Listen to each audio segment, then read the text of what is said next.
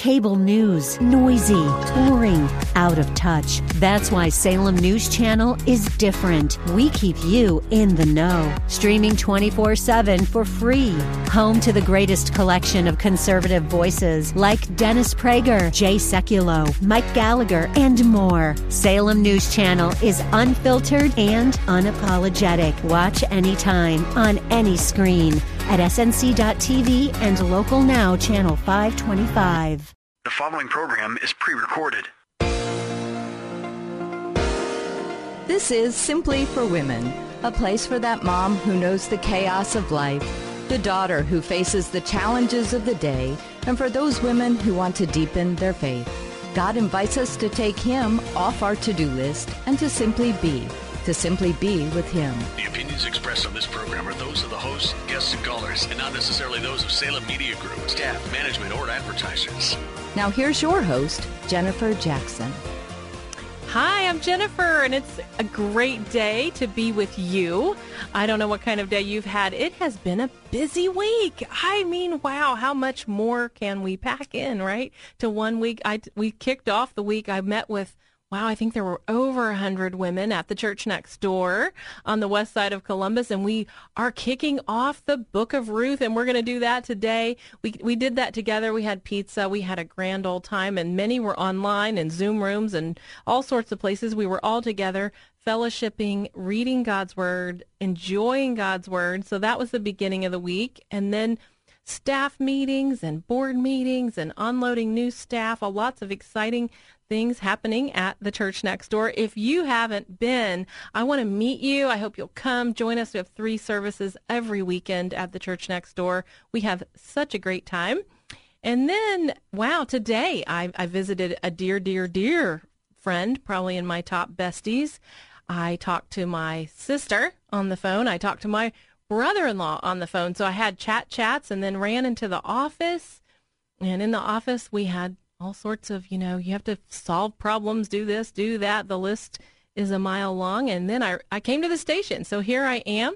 I am live at the station looking at Alan. I'm so thankful for Alan. He's Alan Rogers, such a great producer here at 880, and it's a good day. So, what kind of day have you had? I don't know, but you're listening to Simply for Women. I'm Jennifer Jackson, and I'm really glad. I wish we were having a cup of coffee right now because one of the things on my heart and in the depths of my heart is the love for God's word. And I love more than anything to sit with women and talk about his word, meditate on his word. You know, it, to me, that is great joy. I, I don't know, but I love to do that. And so that's what we're going to do today the book of Ruth. So we're kicking it off. I'm going to do a quick overview, and this may take us a couple days, but we want to overview the book of Ruth together, and then we'll comb through it. So our, our church is doing small groups. The women are doing small groups on the book of Ruth, and you think, how can one book with four chapters, each chapter only has 1 to 23 verses in it. How could you do an entire small group study on such a short book, but we are. There's so much depth, there's so much richness. You know, the Bible, I get really excited about the Bible because it's trustworthy, it's truth, it's proven, and there's just nothing like the Bible. There, there are not many things in our day and age, in our society, in our time that we can really rely and depend on but we can rely and depend on the Word of God. And the other amazing thing about the Bible is that it's relevant. So you think, wow, this Old Testament book, uh, the book of Ruth, how could that have anything to do with today? That that doesn't seem like that would be relevant, but it is. So many similarities to the days of the book of Ruth and, and, to our time right now. So that's what we're going to look at. I I call the book of Ruth the greatest love story of all time. So I, I'm the hopeless romantic. so I love I love that title, the greatest love story of all time. It's one of those, and it's really what a love story between Ruth and Naomi, her mother-in-law, Ruth and Boaz, her soon-to-be husband. But also, what's unique about the book of Ruth is that it's a love story that gives us a picture. It paints a picture of God's great love for us, of God's redemption of our lives, of God buying us back. And so that's another reason I, why I call it the greatest love story of all time. You know, none of us escape this world without experiencing a broken heart of loss, sorrow, or suffering. And so if you've ever wondered if God really loves you, maybe you struggled as a stranger, or you've wept along the road, well, if that's the case, the study of Ruth, it's a study of transformation, and it's for you. Ruth was just like you and me. And let's follow her. We want to follow her on a journey where she stepped out of comfort and convenience and she entered into a land of God possibilities and restoration. Her courage, her tenacity in the face of crisis is going to move you to trust God for your life. So why don't we say a quick prayer and then we'll just dive into chapter one. God, I thank you. I thank you for this day. I thank you that we can sit across the table today, the, the cup of coffee with our Bibles open with one another, looking into your word, that we can be together.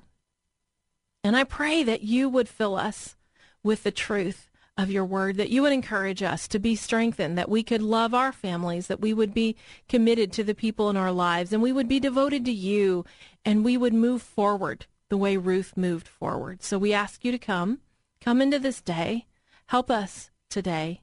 In Jesus' name, amen. Amen. It's so good to be with you. So, Ruth, chapter 1. I want to go ahead and just read 1 1 to 2. It says, In the days when the judges ruled, there was a famine in the land.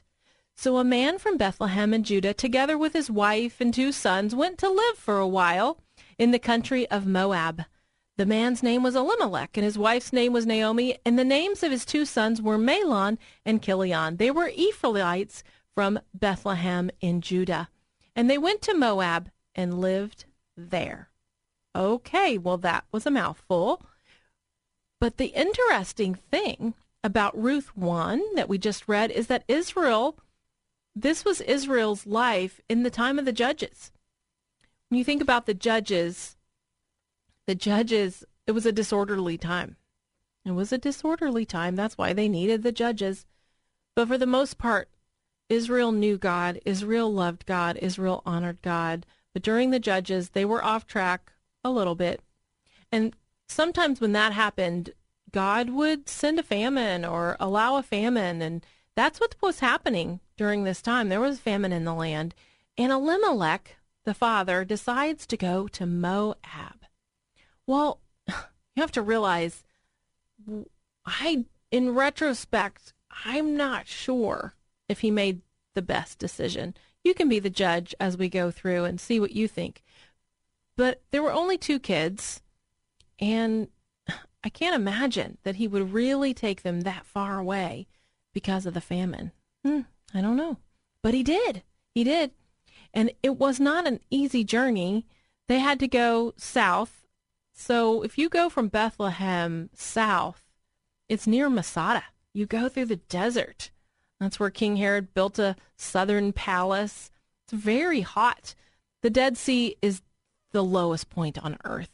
So they go down south and then they cross the land bridge over into Moab, which is modern day Jordan.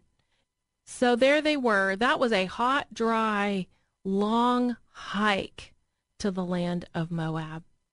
And the thing about Moab, if you remember Isaac in the Bible, he had two sons. He had Jacob and Esau. They were twins. Well, Moab is where the descendants of Esau lived and the land was full of idol worship. The land was full of disorderly conduct. This was not, you know, this is not Israel. this was Moab. And that's where Elimelech decided to take them. Well, Ruth married Mahlon, and then her sister Orpah married Chilion. So they married the two brothers. And there was just, you know, you think about the decisions that you make they affect your entire family, don't they? So the the decision that Elimelech made, it affected it affected his sons, it affected the entire family, it affected Naomi. So they married those boys and the time of famine ended up that Elimelech died and Mahlon died and Chilion died. So now you have two, you have three widows. You have Naomi, Ruth, and Orpah. And Naomi knows home. And where's home? Home is in Bethlehem. Home is in Judah. Home is in Israel. And she knows home. Naomi knows home. And Naomi knows God. Naomi knows the God of the Bible Abraham, Isaac, and Jacob, the one true and living God. And Naomi, even in her grief stricken state, she says, I'm going to head home. I'm heading home. That's one of the things I really love about Naomi is that she she says, call me Mara, call me bitter. But her name, Naomi, actually means pleasant. But she was so distraught. She's she's lost both sons. She's lost her husband. Well, you can only imagine. So she's in this place of suffering, in this desperate place. So she, that's where she's saying, "Call me Mara, call me bitter." But, and you know, I don't know. She's kind of questioning God, and we can think about that a little bit because would we blame her? I mean, she was really in a tough place. So I, I mean, that's hard. But one thing that was cool about Naomi is that she, even in her grief, even in her difficulty, she headed toward home and she headed toward God, to, toward God's people. So I think she still had faith because even in her desperate place, she was heading in the right direction. She knew one thing I got to get home. I got to get back to my people. I've got to get back to God's people, God's God's place in my life. And so she was headed there. And then you have Ruth. Yeah, she, she basically tells the girls, Naomi says, girls, you know, just stay stay here. You're young. You can get remarried. This is your land. This is your home. And Orpah must have loved her just as much, but Orpah weeps. They're, they're weeping, they're crying, and Orpah decides to stay in Moab. But Ruth says, no, and I love this next verse. It's it's the famous verse. This was my wedding verse. We may have to talk about that some tomorrow, but it's Ruth 1:16 and Ruth says to Naomi in all these tears and all this sorrow, so Ruth leaves her sister, leaves Moab, leaves all that she's ever known to follow Naomi and Ruth replied, Don't urge me to leave you or turn back from you. Where you go, I will go. Where you stay, I will stay. Your people will be my people. Your God, my God. Where you die, I will die, and there I will be buried. Wow, what a powerful verse. That's Ruth 116 to 18. That is the most famous verse in the book of Ruth. So we're kicking it off. It's just an overview. There's so much more.